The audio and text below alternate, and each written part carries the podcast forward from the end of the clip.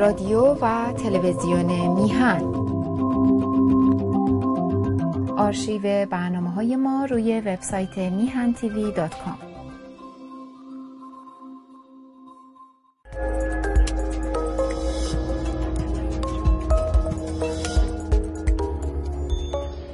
من حسین مهری هستم و برنامه برگی از تاریخ رو اجرا می کنم برگی از تاریخ در حقیقت برنامه است پیرامون بخش از تاریخ که با دقت و با سراحت و بر اساس اسناد و مدارک مطرح می شود در این برنامه در حضور آقای محمد امینی هستیم. هر بار ایشان در ابتدای برنامه معمولا البته هر بار معمولا یک سند تاریخی هم همراه دارند. امروز این سند رو برای شما می‌خوانم. اجازه بدید قبلا سلام عرض کنم خدمتشون آقای امینی درود بر شما. درود بر شما و همچنین درود بر بینندگان ارجمند تلویزیون اندیشه و همه کسانی که این برنامه رو نگاه می‌کنند.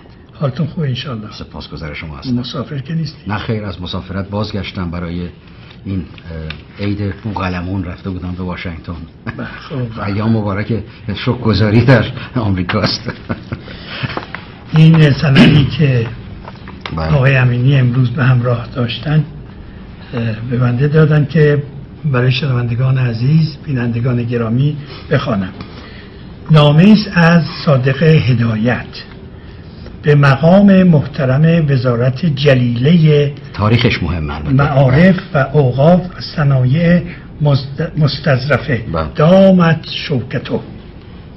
چارده آذر ماه 1312 یعنی اگه امروز سیزدهم 82 سال بله. پیش. سیزدهم امروز سیزدهم آذر باشه فردا 82 سالگرد این بله. نام است.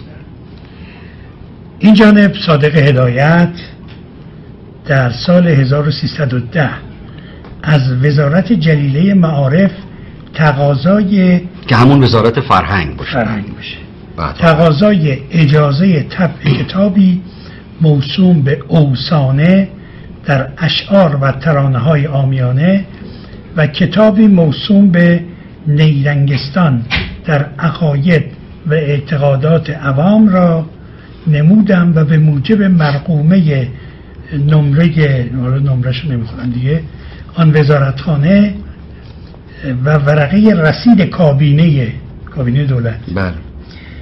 که حضورا ارائه می شود بعد از قرائت دو کتاب مز... شاید هم کابینه اینجا پوشه بوده. می‌تونه کابینه بله. به این معنا باشه. بله. اشعار شده است. بله. که تب در اونجا اشعار شده که تب مانعی نداره. آه بله. اینه که کتاب نیرنگستان به تب رسیده. نیرنگستان درباره چی شما چاپش کردین نه؟ بله من آمده بودم به خارج. چند کار رو از صادق هدایت و از چند کسروی هزینه گذاشتم و انتشاراتی داشتم به نام ایران زمین. اینها رو به چاپ رسوندم از جمله نیرنگستان. و چند کتاب دیگه هدایت که به نظر من کتاب های جاتوب مرواری رو و کتاب های دیگری رو از جمله حاجی بابای اصفهانی رو کار جیمز موریه رو. حالا این البته نیرنگستان رو وقتی به چاپ رسوندم پشت جلد رو هم اردشیر مؤسس یادش بخیر بله. اون زمان من میزبانش بودم در منزل من بود در اینجا.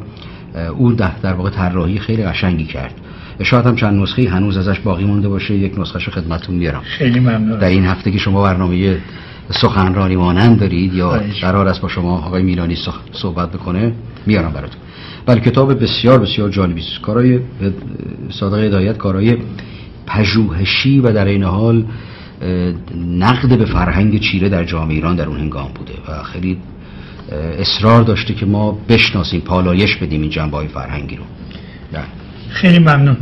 بر صورت اینک که کتاب نیرنگستان به تب رسیده و مقداری از آن هم توضیح و منتشر گردیده اداره جلیله نظمیه به دستور وزارت جلیله معارف بقیه کتب را توقیف نمودند متمنی است دو نسخه کتاب مزبور را که حسب الرسم به کتابخانه محترم معارف تقدیم شده است مقرر فرمایید قرائت نموده چنانچه محتاج به اصلاح باشد تصحیح نموده اجازه انتشار آن را صادر فرمایند بله. با تقدیر تقدیم احترامات صادق هدایت از احتمالا این کتاب رو خوندن و چاپ کرده از چاپ دادن. بعد خب یک تعدادی از اینهایی که آخوند مسلک بودن چه آخوندهایی که امامه بودن چه آخوندهای بی امامه اینها در واقع خواستن جلوی کتاب رو بگیرن. این دورانی هم هست که دوران پایان کار یک سال پایان کار مخبر سلطنه هدایت. او نخست وزیر بوده. آدم بسیار متعصبی در زمین های دینی بوده. و خب این کتاب خوشایند کسانی که دیندار هستند یا پایبندی های خیلی تندی یا استواری به دین دارند این کتاب ها باب نیست و این که جلوی کتاب رو گرفتن و مانند برخی دیگر از کتاب های هدایت که بارها مخفی چاپ شد یا آمد و مثلا توپ مروارید اون رو اصلا با اسم مستعار چاپ کرد هادی صداقت. اون به اسم صادق هدایت نبود. اون رو به اسم هادی صداقت چاپ کرد. بله ولی شاهکارش از این نظری که واقعا جا داره بارها و بارها به چاپ برسه اون کاروان اسلامه بله. بله اون البته اسم فارسی شو کاروان اسلام گذاشته. اون یه اسم خیلی مفصلی داره. بعثت الاسلامیه بله. فی بلاد الافرنجیه بله. اونم داری شما. من اونم چاپ کردم بله, بله. اونو به تازگی یکی از دوستان دانشپژوه در اروپا به چاپ رسانده با زیرنویسی هایی و کار جالبی هم کرده و ولی هنوز احتیاج به کار داره. از اون کتاب هایی که من خیلی دلم بخواد مورد بررسی قرار بدم و چاپ کنم. ولی یعنی مثل کار کسروی رو باش انجام بدم. ولی بسیار بسیار جالب هست. پدر من که خب بر, بر روک بیشتر از وسط به سوی مذهب بود خیلی این کتاب رو میپسندید و همه سفارش و بهترین کاری که چاپ کردی. برای این با خرافات آخوندی و این آدم هایی که این نوع حرفا رو می‌زنن. ستیزه حسابی بله. می‌کنن بله خیلی قشنگه. کوتاه هم از کتاب جزوه بله، شاید بیشتر از 24 برگ نباشه. بله. آقای امینی امروز 13 آذره بله. فردا 14 آذر. بله. 14 آذر سال روز تصویب قانون اساسی جمهوری اسلامی. بله رفتن یعنی کلاه گشاد در سر ملت ایران. بله, بله. بله. حضورتون ارز کنم که بد نیست که امروز بله. به همین مناسبت درباره یعنی در حقیقت برای بحث پیرامون اینکه در جمهوری اسلامی چه نوع قانون اساسی است و قانون اساسی مشروطه چه خصوصیت هایی داشته صحبت بفرمایید. اولین سوال من اینه آقای بله، خواهش کنم این است که چگونه است که بعد از 70 80 سال اون قانون اساسی درخشان و تقریبا مدرن در اون زمان تبدیل شده به قانون اساسی که صفحه اولش همه شرعیاته با لا اله الا الله شروع میشه. این این نکته رو اگر اجازه بدید یک توضیح کوتاهی میدم ولی بحثی بسیار پیچیده و ارزشمند و گرفتاری تنها ایران هم نیست. شما نگاه کنید به این واقعیت که زمانی که برای آزادی و مشروطه در ایران کوشش می‌شد یکی از مهمترین روزنامه های هوادار آزادی و مشروطه در در قاهره چاپ می‌شد. زمانی قاهره و سیدا در لبنان جایی که امروز شینشین حزب اللهی است. اینها کانونهای روشنفکری زمان خودشون به شمار می دمشق یکی از پایگاه های فکر تازه در میان مسلمانان بود. همین تهران و تبریز خود ما هم به همین گونه. چرا؟ چون در اون هنگام اینها کشورهایی بودند که به راستی جامعه شهری اونها از گزند جامعه روستایی به دور مانده بود و اصلا جامعه عشیره روستایی بیرون از این محدوده شهرها زندگی می‌کرد. شهرهای مانند تهران و تبریز و شاید اصفهان و یکی دو شهر دیگر اینها جزیره هایی بودند در این سرزمین پهناور ایران. یا قاهره یه جزیره بود در این کشور پهناور مصر. سیدا و همچنین. که در اونجا نخستین کارهای کسروی در سیدا منتشر شد به عربی. حتی تاریخ 18 سالی آذربایجان رو کسروی نخست به عربی نوشت و در سیدا پاورقی روزنامه الارفان بود. همه این کشورها دگرگون شدند. شما نگاه کنید در مصر وقتی بهار آزادی آمد رفتن رأی دادن اخبار المسلمین را آوردن سر کار. و بعد مردم با شور و شوق رفتن یک ارتشی را آوردن که بدتر از ارتشی پیشین بود او را آوردن جایگزین اخبار المسلمی کردن. امروز نگاه کنید به سوریه. درسته که در دمشق دمشق یک دولت بسیار خودکامه و خونریز چیره است مانند دولت صدام حسین دولت پدر و پسر اسد. ولی اونهایی که باش مخالفن بعضیشون آدم خورن مثل همین داعشی ها و نصره و دیگران. نگاه کنید به عراق. بغدادی که موقع یه زمانی خیلی جلوتر از حتی تهران بوده. یعنی قمر الملوک وزیری برای اینکه صفحه صف نخستین صفحه خودشو بیرون بده میره بغداد می‌رفته ضبط می‌کرده. و برای که نداشتیم ما این امکانات رو در هواپیما به بغداد می آمده هواپیما هنوز به ایران نمی آمده. از تهران با وسیله می رفتن به بغداد از بغداد پرواز می کردن. اینها تبدیل شده به سرزمین هایی که امروز واقعا سرزمین های واپسمانده است. خود کشور ما هم حالا به شکل دیگری این گونه شد. اون شهری که درش مستشار, مستشار دوله معروف تبریزی ازش برخواسته بود یا شهری که تقیزاده ازش در تبریز برخواسته بود و کسروی برخواسته بود.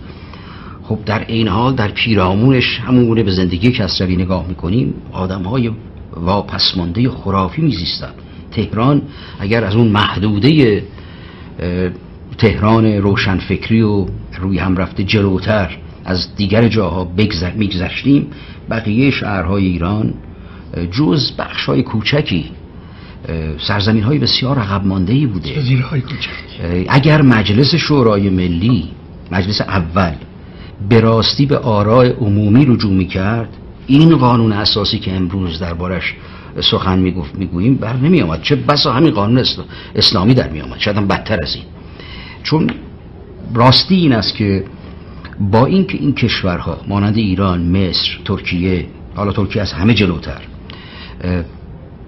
پاکستان عراق سوریه همه این کشورها فرماسیون های حکومتی سکولار پذیرفتند و قوانین سکولار حالا در مورد پاکستان به تقلید از انگلستان در مورد دیگر کشورها تحت تاثیر شاید عثمانی و شاید تحت تاثیر اروپا مال ما.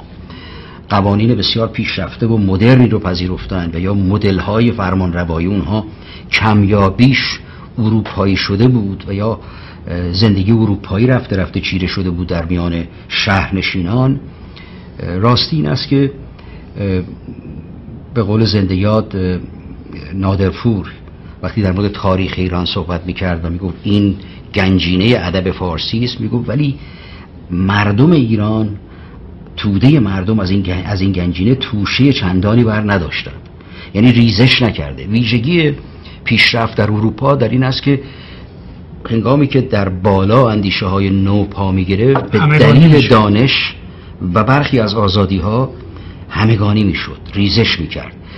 همین فناوری نو رو که نگاه می‌کنید ریزش می‌کنه و همه امروز با این فناوری نو با اینترنت آشنا هستند. در این کشورها نبوده این امکان. و متاسفانه این جوامع عقب موندند. یعنی اون جامعه که قانون اساسی مشروطه رو تصویب کرد با این جامعه که انقلاب 57 رو نه تنها رهبری کرد یا رهبری رو پذیرفت بلکه بسیاری از روشنفکرانش رفتن پشت بام که چهره امام رو در ماه ببینند متفاوت بود. من به یکی از دوستانم که مهندس درس خوانده اروپا رفتم بود گفتم داشت توضیح می‌داد که بله رفتیم ببینیم چه خبره. شما پای نخست رو که تو اولین پله پشت بام گذاشتید نشان می‌دهد که شما از نقطه نظر آموزش فکری واپس مانده بودید مدرن نبودید. انسانی که تصور کنه که چهره یک آخون رو می‌تواند در ماه ببینه مشهوری بود؟ حالا درس خوانده بود روشن فکر نبود مهندس درس خوانده ای بود خب واقعیت این است که زمینه و زمانه تصویب قانون اساسی دگرگون شد و مردمی که به ویژه شهرنشینانی که در اون هنگام حتی از مصدق پشتیبانی می‌کردن یا درگیر در درگیری های مصدق و دربار و گروه های دیگر بودن با این گروهی که بعدها شهرهای ایران رو گرفت یا امروز نگاه می‌کنید به مصر کشوری است که مردم درگیر سیاست پیشرفته نیستند. مردم می‌خوان زندگیشون رو بکنن. همین ترکیه همین ترکیه از آتاتورک آمد و الان آقای اردوان, اردوان را آورده که این آدم را اگه دستشو باز بگذارن یک مسولینی مسلمانه. و بعدش هم نمیاد که یک همکاری هایی با داعشی ها بکنه برای نفت. و اگر بتوانه هجاب رو دوباره برمیگردونه. می‌دونید این زورش فعلا نمی‌رسه. بنابراین این شگفتی نداره. ما یک دور مدرنیتر رو در ایران گذراندیم. من بارها این رو در سخنرانی ها و در برنامه ها گفتم. متاسفانه عصر روشنگری در پیش درآمد این دوران مدرنیتی ایران نبود. آنگونه که در اروپا 200 سال 140 50 سال ما دوره مدرنیت روشنگری داشتیم. در همین پایدار نمود. نمود امروز ما با این نسل جوان ایران با عصر روشنگری ایران روبرو هستیم. چون موضوع قانون اساسی است و به این گرفتاری های قانون اساسی می‌خوام بپردازیم بعدم نمیاد. چون گفتم نسل جوان ایران دیروز یک ترانه بسیار بسیار روشنبین و روشنفکر رو دستگیر کردند. کارهای ارزشمندی در گذشته کرده بود ولی این کار تازه یغما گلرویی. این کار تازه ایشان که در مورد زنان هست این مایه دستگیری شده. من از خانم کارگردان برنامه تقاضا می‌کنم که اگر می‌توانند تنها نه برای اینکه مردمی رو شاید, ندید شاید دیده باشن به احترام این انسانی که امروز در زندان هست و تنها جرمش هم این بوده که ترانه, می, ترانه می, می, سروده و این ترانه زیبا رو برای زنان ایران ساخته این رو اگر ممکنه پخش کنید.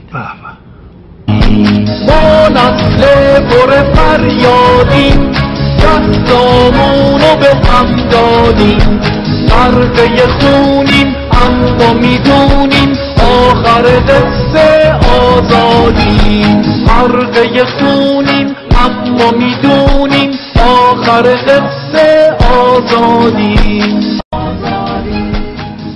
آخر قصه آزادیم بله بله آخر کار. بله. آخر این این, این قصه ای که امروز در کشور ما میشه شما معتقدی؟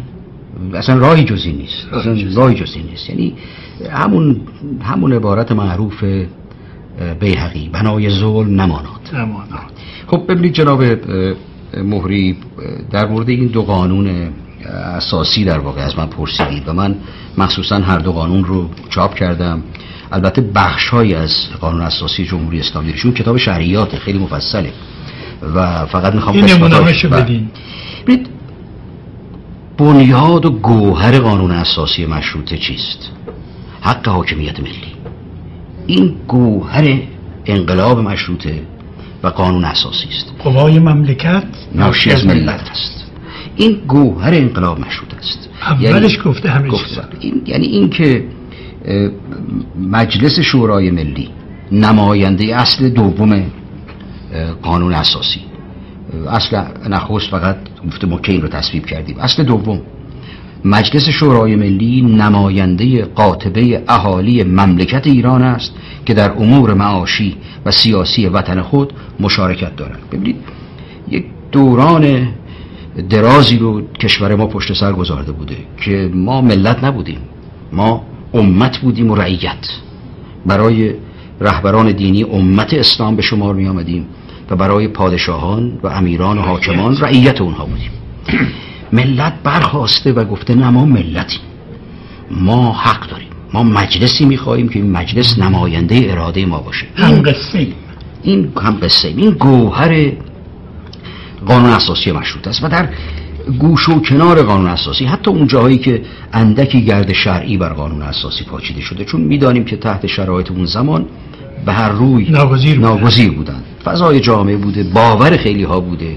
این در قوانین اساسی کشورهای دیگر هم وجود داره. در اعلامی استقلال آمریکا هم وجود داره. به خدا مربوط می‌کنه خیلی آزادی ها رو. ولی به هر روی گوهر موضوع این که از کجا میآید به آزادی مربوط می شود یا اون جمله معروف منتصب به ابو سعید ابوالخیر که خدایت آزاد آفرید آزاد زی. که خیلی به نظر من جمله زیبایی است. حتی برای کسانی که به خدا هم باور ندارند دست کم بند دومش درسته خب شما نگاه کنید در بخش بخش این قانون اساسی و به ویژه در متمم قانون اساسی. این که فرمودید اصل 26 ه که قوای مملکت رو روشن می‌کنه. می‌گوید قوای مملکت ناشی از ملت است. طریقه استعمال آن قوا را طریقه استعمال آن قوا را قانون اساسی معین می نماید. حتی اون جایی که به مسئله حقوق پادشاه می‌رسه. فراموش نکنید این قانون زمانی نوشته شده که ما در دوران دوران خود قانون اساسی در زمان مظفر شاه این بخش متمم در زمان محمد علی شاه سنت خودکامگی هزار ساله در ایران وجود داره شاید هم بیشتر. سنت پادشاهی چندین هزار ساله در ایران وجود داره. مردم دارای این حقوق نیستند. حتی ما اون سنت دموکراسی نیمچه حالا دموکراسی رو که در یونان وجود می داشته دموکراسی شهری رو اون رو هم در ایران نداشتیم به طور کلی. با این توجه با این با, با وجود این باید گفت وقتی که می‌خواهند حقوق پادشاه رو تعیین کنند پادشاهی که می‌گفته من زل الله هستم.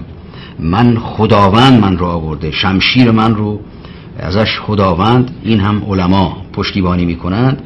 آمده و حتی شاه رو این قانون تعیین کرده که کیست. اجازه بدید اول نوعی که نوشته شده بوده بخونم. بعد یک چند واژه‌ای رو محمد علی شاه با خط خودش اضافه کرده و به مجلس پس فرستاده. تنها جایی هم هستش که در این قانون اساسی دست برده, دست در متمم اصلش این بوده نوشته شده. اصل سی و پنجم. سلطنت ودیعه است که از طرف ملت به شخص پادشاه موفز شده. اولا شما که خب عربیتون یعنی داده شد بله عربیتون خیلی بهتر از من هست. می‌دانید که در واژه‌نامه های عرب ودیعه یک امانت مدت دار. مدت دار یعنی کسی می‌خواد به سفر بره یه قالیچه گرانبهای خونش داره اینو میره میده به دست همسایه. میگه اینو بگذارید یه گوشه که کسی دوز نبره. وقتی من برگشتم پس می‌گیرم. میگه آقا این پادشاهی یک امانتی است که ملت به یک شخص پادشاه داده. البته اینجا این تغییر رو محمد علی شاه داد که هیچ تأثیری در مفهوم و معنا و روح این بند ایجاد نمی‌کنه.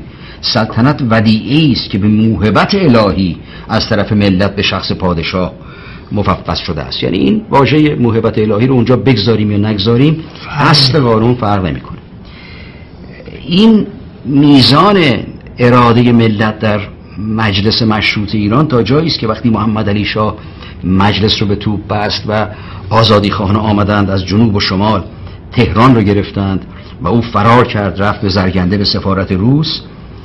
در سفارت روس بود که او رو عصر کردن. مجلسی که به جای مجلس نشسته بود مجلس انقلابی شورای بزرگی 500 نفری اونها آمدن و رأی دادن به عزل محمد علی شاه. یعنی مجلس برای خودش این اعتبار قائل بود که پادشاهی رو از کسی که به قانون اساسی خیانت کرده بگیره و گرفت و پادشاهی رو به پسر خردسال او داد. که باید نایب السلطنه می داشت. چون یعنی امانت رو پس گرفت. امانت رو پس گرفت. خب این واقعیت این است که حتی حتی در همون دوران مجلس مؤسسانی که به وجود آمد آمدن اصل سی و ششم رو عوض کردن که پادشاهی رو در خاندان قاجار اصل سی و ششم و سی و هشتم و غیره رو اینها رو تغییر دادند. بنابراین اگر شما به گوهره قانون اساسی دوران مشروطه. و قانون اساسی در دوران پهلوی هم وجود می داشته. با همه تجاوزهایی که به این قانون اساسی شده همه جایی که پایمال شده بگذاریم گوهر ببخشید گوهر قانون اساسی مشروطه در توانا کردن ملت. در این است که در اصلی است که در دموکراسی های غربی هم وجود داره. اصالت ملت. که مشروعیت دولت و تمام قوای اداره کشور از ملت برمیخیزه از رأی مردم برمیخیزه. این گوهر قانون اساسی است. گوهر قانون اساسی جمهوری اسلامی چیست؟ از اصل دوم این گونه آغاز می شود جمهوری اسلامی نظامی است بر پایه ایمان به یک خدا یکتا لا اله الا الله. و اختصاص حاکمیت و تشریع به به او و لزوم تسلیل در برابر امر دو وحی الهی و نقش بنیادیان در بیان قوانین. وحی الهی چیست کتاب مقدس قرآن است. و اونهایی که آخوندها تفسیر می‌کنن ازش. که ما برداشتمان از این اصل از این آیه چنین از شرع شعل نزولش چنین بوده. از این حرفایی که می‌زنن. معاد. بدونید آخه ببینید اصلا قانون اساسی چه رفتی به این مسائل؟ معاد داره. عدل خدا در خلقت و تشریع. پنج امامت و رهبری مستمر و نقش اساسیان در تداوم انقلاب اسلامی. شش کرامت. آخه کرامت که در قانون گذاری به کار گرفته نمیشه.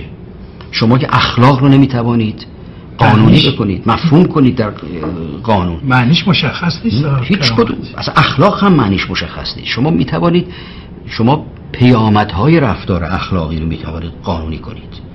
مثلا شما نمی‌توانید بگویید که کسی که به زن همسایه نگاه می‌کنه از نظر اخلاقی کار درستی نمی‌کنه. بنابراین رو با دستگیر کرد. خیر اگر کاری نکنه اگر رفت و خواست به زن همسایه تجاوز بکنه به موجب قانون او رو میشوان دستگیر کرد و محاکمه کرد و محکوم کرد. ولی به جرم که در کله او چه میگذره اخلاق بدی دارد یا در خانه داد می‌زند که افراد نمیشه دستگیر کرد. اجتهاد مستمر فقهای جام و شرایط بر اساس کتاب و سنت معصومین سلام الله علیهم اجمعین. و همینطور چیزهای از این دست خب ببینید قانون اساسی. مجلس شورای ملی در قانون اساسی آقای امینی این دوتا قانون اساسی به نظر میادش که روی دو تا ریل جداگانه حرکت می‌کنن. به نظر من فقط دو تا ریل نیست. اصلا در دو سپهر گوناگون هستن. یعنی یکی در دنیای زمینی است و می‌خواهد از راه های زمینی رستگاری این زمینی برای مردم به دست بیاورد. آن یکی آمده. آن دستورهای رستگاری آن جهانی رو که در منبر می‌داد می‌گفتن در مسجد می‌گفتن رستگاری موهوم. اون رو آمده و می‌خواهد در این دنیا اجرا بکنه و این رو کرده قانون. در قانون اساسی مشروطه مجلس شورای ملی نماینده قاطبه اهالی مملکت ایران است که در امور معاشی و سیاسی وطن خود شرکت دارند. یک قانون زمینی است. شهروندان در, در امور معاشی و سیاسی کشور خودشون شرکت دارند. ملت. وطن و ملت. این ملت از راه مجلس در سرنوشت وطنش میهنش درگیر هست. مجلس چه قدرتی داشت بله. در حالی که در اصل هفتم قانون اساسی جمهوری اسلامی ملت نمره نیست شماره نیست. طبق دستور قرآن کریم و امرهم شورا بینهم و شاورهم فی الامر مجلس شورای ملی و شوراهای شهری و استانی تشکیل می شود. یعنی به ملت رب نداره. این دستور الهی است. و چون در فلان آیه قرآن آمده که هیچ پیوندی هم با دنیای امروز نداره اینها مبنای شکل گرفتن مجلس شورای اسلامی است. در حالی که در اونجا ملت است. ملت وطنی دارد سرزمینی دارد خانه و کاشانه ملی دارد. بناس در امور زندگی و سیاسی. زندگی هم خیلی عمومیه معاشی یعنی تمام اقتصاد همه همه رشته های گوناگونی که به زندگی گذران زندگی مربوط می شود و امور سیاسی. ساختارهای به, به قول کسروی سررشتهداری مملکت. دیوان سالاری کشور مدیریت کشور. در اینها باید دخالت کنه از چه راهی؟ از راه فرستادن نمایندگان خود به مجلس شورای ملی. این مدل دموکراسی ها و مدل کشورهای پیشرفته در همه دنیاست کم یا بیش. اینکه در جایی تقلب می شود کسی حق بازی می کند کسی با پول بیشتر به مجلس بیاد اصل موضوع رو که مکانیزم اداره کشور از راه فرستادن نمایندگان منتخب ملت به ساختارهای قانونگذاری است و اونها در واقع میآیند و اداره می‌کنند کشور رو دست کم قانونگذاری می‌کنند برای اداره کشور این رو تغییر نمیده. اینجا می‌گوید خیر ما این مجلس رو نه از اراده ملت از آیات قرآن کریم برداشتیم. چون قرآن گفته امرهم شورا بینهم. و شاورهم فی الامر که هیچ پیوندی با این مسئله نداره. اصلا اگر شما بروید و این به قول خود اینها شعن نزول این آیه ها رو به قول آخوندها نگاه کنید ربطی به حق برابر نمایندگان مجلس نداره. و نشون هم میده امروز که در این حق نابرابر رهبر می‌تواند دستور دولتی بفرستد و جلوگیری کند از تصویب قانونی که حتی مجلس تصویب کرده. یا به قول آیت الله خمینی بگه من تو دهنشون می‌زنم. خاطرتون هست که تو بله. دهن این دولت می‌زنم. دولتی که بناست بر پای قانون کشور رو اداره کنه یک آخوندی میآید و می‌گوید تو دهان آن می‌زند. و امروز آقای خامنه ای چنین می‌کنند. ببینید این حرفایی که زده علیه همین هیئت وزیرانی که رفته مذاکره با غرب کرده چیست؟ گفته این غلط ها رو کردید بسه. از این جلوتر دیگه نمی‌تونید برید. بهبود روابط با غرب و مرب و اینا ما نداریم. حالا هر چقدر شما برید در مجلس بحث کنید در گفتگو رو بسته. چرا؟ چون در قانون اساسی مشروطه اراده ملت بود. اینجا اراده ملت نیست. اینجا حاشیه برم. نقد کسانی مانند مصدق یا فروغی یا بسیار دیگر از حقوقدانان اون زمان حتی خود تقیزاده زنده یاد که آخرین اونها. زنده یادان بختیار و صدیقی. نقد اونها در این بوده که اداره کنندگان کشور این قانون رو اجرا نمی کنند. و اگر این قانون رو اجرا بکنند کشور می تواند بر اساس دموکراسی اداره بشود. امروز باید گفت که نقدی که به اداره کنندگان کشور ما باید داشته باشیم این است که این قانون رو اجرا می کنند یعنی در اون زمان نقض قانون اتهامی بوده که به گردانندگان کشور زده می شده در اینجا اجرای قانونه. چون این قانون اگر اجرا بشود همین است که می‌بینیم اصل چهارم. کلیه قوانین و مقررات مدنی جزایی مالی اقتصادی اداری فرهنگی نظامی سیاسی دیگه تموم شده و غیر اینها گفتن شاید یه چیز جا انداخته باشیم غیر اینها رو آوردن. باید بر اساس؟ موازین اسلامی باشد. و این اصل بر همه اصول قانون اساسی و قوانین و مقررات دیگر حاکم است. و کی تعیین می‌کنه که حاکم است یا نه؟ و تشخیص این شورای نگهبان. بر عهده فقهای شورای نگهبان. چون می‌دونی شورای نگهبان غیر فقیه هم داره. اون غیر فقیه هاش که هیچی. اونا اومدن نشستن به نظری میدن و و نیانم تاثیر نداره. این فقهای شورای نگهبان تمام قوانین رو برش نظارت می‌کنند.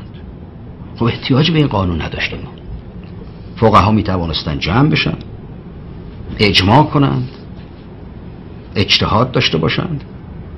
فتوا بدن. مردم استفتا کنن ای فتوا بده. کاری که می‌کردن. در درازای تاریخ بسیاری از چیزها کشورها چگونه داره می‌شده مانند ایران؟ مردم در امور زندگی روزانه و معاملاتشون سراغ آخون می‌رفتن ایشون دستور می‌داده. در زندگی سیاسی و کارهای اقتصادیشون تابع حاکم بودن. که حاکم رو کی میذاشته؟ پادشاه. می آمدن و می رفتند قانون مشروطه آمده و گفته اینطوری نیست. و باید طبق قانون کشور داره بشه. نه بر اساس وضعیت روحی امیر و پادشاه یا دستور فلان حاکم شهر. مردم هنوز هم حق دارند بر پای قانون اساسی مشروطه در امورات شرعیه به آخوند اقتدا کنند. آقای امینی با این همه تحصیل کرده ها و موج روشنفکری در ایران چگونه رفتن مردم به این قانون اساسی رأی دادن؟ حتما نخوانده ببینید فضای سپهر سیاسی اون زمان رو باید نگاه کرد. مردم نقدی که در دوران مشروطه به پادشاه داشتند فقدان قانون بود. به همین دلیل هم اصلا واژه مشروطه که از شاخت فرانسه یا چارت انگلیسی می آید موضوعش قانون بود.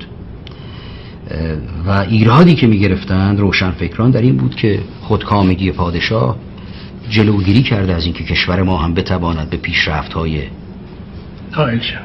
اروپا برسه. این خواننده که اینجا سراینده و خواننده که در اینجا برنامهش پخش کردیم. بله. این یه عبارتی داره. میگه ما پنجره ایم. انقلاب مشروطه این بود.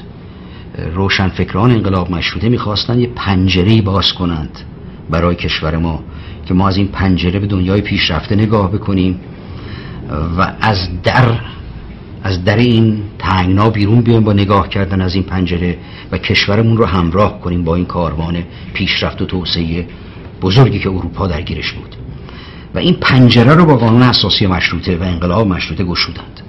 و این پنجره رو در برابر مردم قرار دادن که مردم به بیرون نگاه کنند پیشتر این پنجره بیشتر از سوی رهاوردهایی بود که سفر کنندگان به فرنگ می آوردن شش دانش آموزی که برای نخستین بار در دوران نایب السلطنه عباس میرزا به فرنگ به انگلستان فرستاده شدن دسته های دیگری که رفتن و بعد سفرهایی که ایرانیان می‌کردن اروپایی هایی که به ایران می آمدن آمدن این رو نهادینه کردند. یه قانون اساسی نوشتن ساختارهای مدرن ایجاد کردند و همون بیشتر کارهایی هم که در دوران رضاشاه از نقطه نظر ساختاری انجام شد ادامه اون پروژه است که در مجلس اول و دوم و سوم تصویب شده بود کم یا بیش.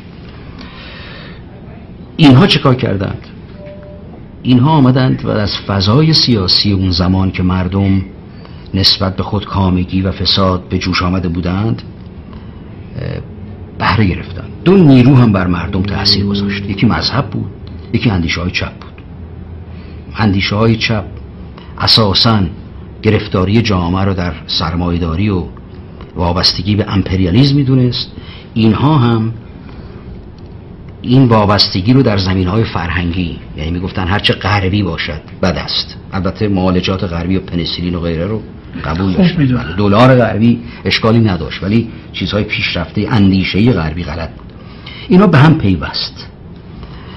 و خوش متاسفانه دولت هم در این زمینه دیر جنبید. یعنی اگر اگر اون محمد رضا شاه اصلاحات چهل و دو چهل و یک چهل و دو چهل و سه اون ادامه پیدا می‌کرد. نه مدل دیگری که بر ایران چیره شد چه بسا ما با این بحران روبرو نبودیم. اما به هر روی روبرو شدیم. من نمی‌خوام الان بحث ارزیابی از دلال انقلاب رو بکنم.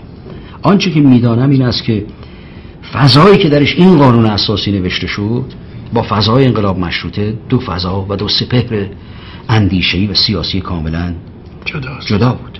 و امروز است که فرزندان مردمی که رفتند و به این قانون رأی دادند راه پیمایی کردند و به رفراند رفراندوم کردند و 98 درصد به فریاد اعتراضشون. اینها دارند در قامت این جوان و جوانهای از این دست می‌گویند که ما می‌خوایم از این تنگنا بیرون بیایم و آزادی می‌خوایم. آنچه که در قانون اساسی مشروطه آمده بود. حالا دیگه ما دیگه در قانون اساسی مشروطه هم توقف نخواهیم کرد. برای اینکه در قانون اساسی مشروطه هم کمبودهای زیادی وجود داره. به هر روی گرفتار تنگنه های اون زمان بودیم. امروز که می‌خواهیم به ایران آینده نگاه کنیم باید اعلامیه جهانی حقوق بشر رو به پیش روی خود بذاریم. و هر قانونی که با اعلامیه جهانی حقوق بشر با این سی ماده اعلامیه حقوق بشر و میثاقها پیوست های اون. همخانی نداره اون رو نمی‌توانیم قانون کشوری بدانیم. ما به اینجایی رسیده ایم که از بلای استبداد قاجار به آزادی و دموکراسی به هر روی نیمبند مشروطه رسیدیم و امروز از این خفقان حکومت دینی باید به یک جامعه و بشری برسیم. راه دیگری هم نیست. همین فریادی که در این آواز بود. فریادی که در میان زنان ایران هست. فریادی که در میان کسانی که تنها به دلیل بیان یک نظریه به زندان میفتند و هفت سال از کار محروم میشن مانند همین ایشان یا از زندگی محروم میشن این قانون اساسی راه به جایی نخواهد بود شما اگر هستن کسانی امروز که تحت عنوان طرفداران اصلاحات حتی از آدمایی که قبلا ظاهرا چپ بودن. آدمایی که فکر می‌کنن باید سکولاریزم در ایران بیاید. پافشاری می‌کنن تن امروز هم. هستن کسانی که به نام جمهوری خواهی. پافشاری می‌کنن که ما خواهان اجرای بیتنازل قانون اساسی هستیم. خب من می‌فهمم که آقای موسوی رو مطرح کنه. چرا؟ می‌گوید با شما اون بند مربوط به ولی فقیر رو میپذیرین بندهای دیگر رو هم اجرا کنید شاید توازنی به وجود بیاید. ولی برای کسی که می‌خواهد یک پیامی رو به جامعه بدهد مانند این است که در دوران مزفر شاه یا محمد علی شاه به این قانع بشوند که به جای نوشتن قانون اساسی و متمم قانون اساسی اعلی حضرت اندکی لطف و محبت کنند و فرمانهای خوب صادر کنند. اجرای بی تنازل قانون اساسی هم یعنی قانون رو قبول می‌کنیم. خوب است رهبر اندکی لطف و محبت داشته باشن اجازه بدهند که بندهای دیگه این قانون اجرا بشه. آنچه که توجه ندارند در این است. آنچه که در کشور ما میگذرد قانون اساسی جمهوری اسلامی است. داره اجرا می شود این زندان کردن ها دستگیری ها گرفتن همین جوانی که با چنین ما با روی. بله می‌دونستم اسمشو ولی خب بله. شما بگین بهتره. این با این حرارت این ترانه رو درباره حقوق زنان می‌خوانه و همه چهره زن هستن.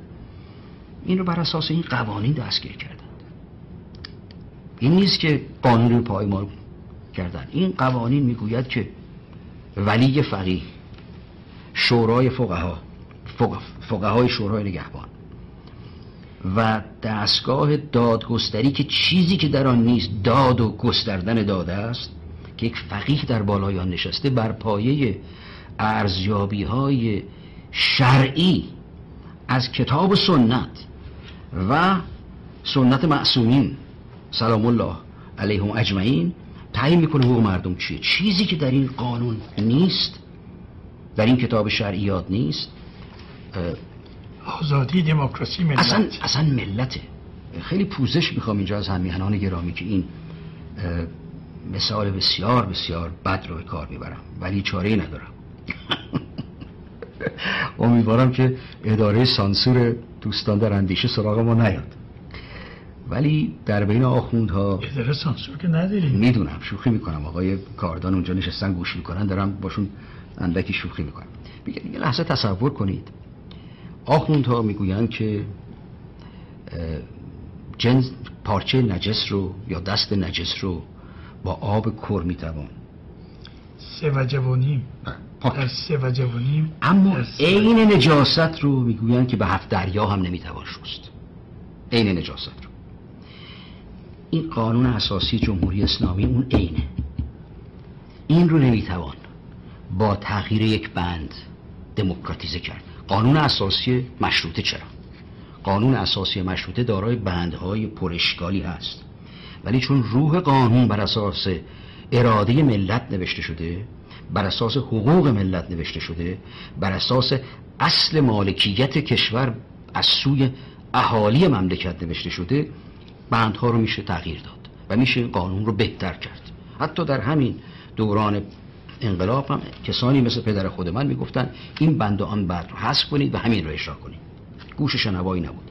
ولی کدام اصل قانون اساسی جمهوری اسلامی رو می‌توان اصلاح کرد. و می‌گویند که گویا ما به پایان برنامه رسیدیم. البته فکر می‌کنم هم چند دقیقه چهار دقیقه نه چهار دقیقه مونده. بله ما اون ساعت یه کلم نامه مونده. بله خب پس اینو قطع می‌کنم. کدوم اصل رو؟ شما اگر اصل دوم رو کنار بگذارید مثل نخ تسبیح است که این تسبیح پاره اصل چهارم رو. و اصلی که در اون ولی فقیه بر جان و مال و ناموس و همه چیز مردم چیره است و امروز می‌گویند که اصلا شاید خود یا امام زمان باشه یا بیسیم مخصوص داره با خداوند و دستورها رو از اونجا می‌گیره. پس به قانون دیگه احتیاج نیست.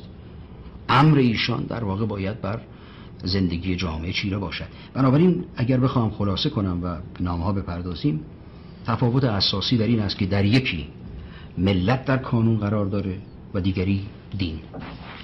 یکی قانونی زمینی و دیگری قانونی است. آسمانی. آسمانی. ربطی به اداره زمینی جهان نداره.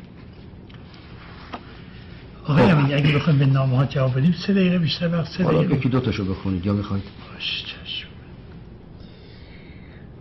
آقای مهری گرامی دو درخواست برای آقای امینی فرستادم که پاسخ ندادند.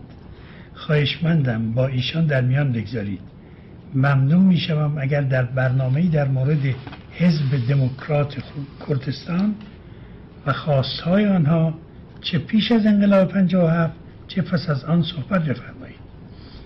در داخل کشور پیدا کردن هر آگاهی در این مورد بسیار سخت می باشد آیا درخواست آنان خائنانه بود و آیا برخورد هر رژیم با آنها درست بود؟ همچنین سپاسگزار می‌شوم اگر در مورد حسین مکی بله. صحبت بفرمایید شما یه بار وعدهشو دادید بله بله. الان یه وعده دیگه میدم. شاید به بخشی از پرسش این هم میهن جواب داده بشه. راجب حزب دموکرات کردستان نیست. چهارشنبه آینده 21 آذر و من می‌خوام راجع به ماجرای آذربایجان و فرقه دموکرات صحبت کنم. و بنابراین گوشه هم خواهم زد به ماجراهای گروه ها و احزاب قومی. بله. ولی اینطور که ایشون خواستن حتما یه برنامه بله، یادداشت کردم بله. اجازه بدین اسمشون رو بگم؟ اگر خواستن نمی‌دونم. اسمی. اسمشون نداشتم. دو دقیقه مونده. آقای امینی. جناب آقای امینی و جناب آقای مهری با درود و سپاس از برنامه های پرتوان خود درباره تاریخ ایران اگر امکان دارد به سه پرسش این جانب درباره نوشته احمد کسروی پاسخ دهید بله. یک کسروی نظر خوبی نسبت به جناب داور ندارد و او را در توصیف روزگار خود در دادگستری کم و بیش فاسد جلوه می‌دهد در حالی که بسیاری از مفسرین ایرانی داور را از موثرترین بنیانگذاران دادگستری نوین ایران می‌دانند. آیا توضیحی برای این تضاد در قضاوت وجود دارد؟ دو کسروی به احتضار ببخشید به اختصار. از بروز گروهی مذهبی در دوران قاجار در آذربایجان حکایت می‌کند که به دختران و زنان تعرض می‌کرده و در آنها بریدگی سینه و نقص عضو ایجاد می‌کردن نه خیلی مذهبی نبودن. اینها های شکاک بودن که راجب اسماعیل آقای سیمکو صحبت می‌کنه. شورش اسماعیل آقا سیمکو و کارهایی که اونها می‌کردند. درگیری های قومی بود درگیری های ایلیاتی بود بعدش گفته که آیا اینها همان انتظاریون بودن؟ نه خیر انتظاریون اصلا درگیر در مسائل خشونت آمیز نمی شدن اینها هنوزم هستن.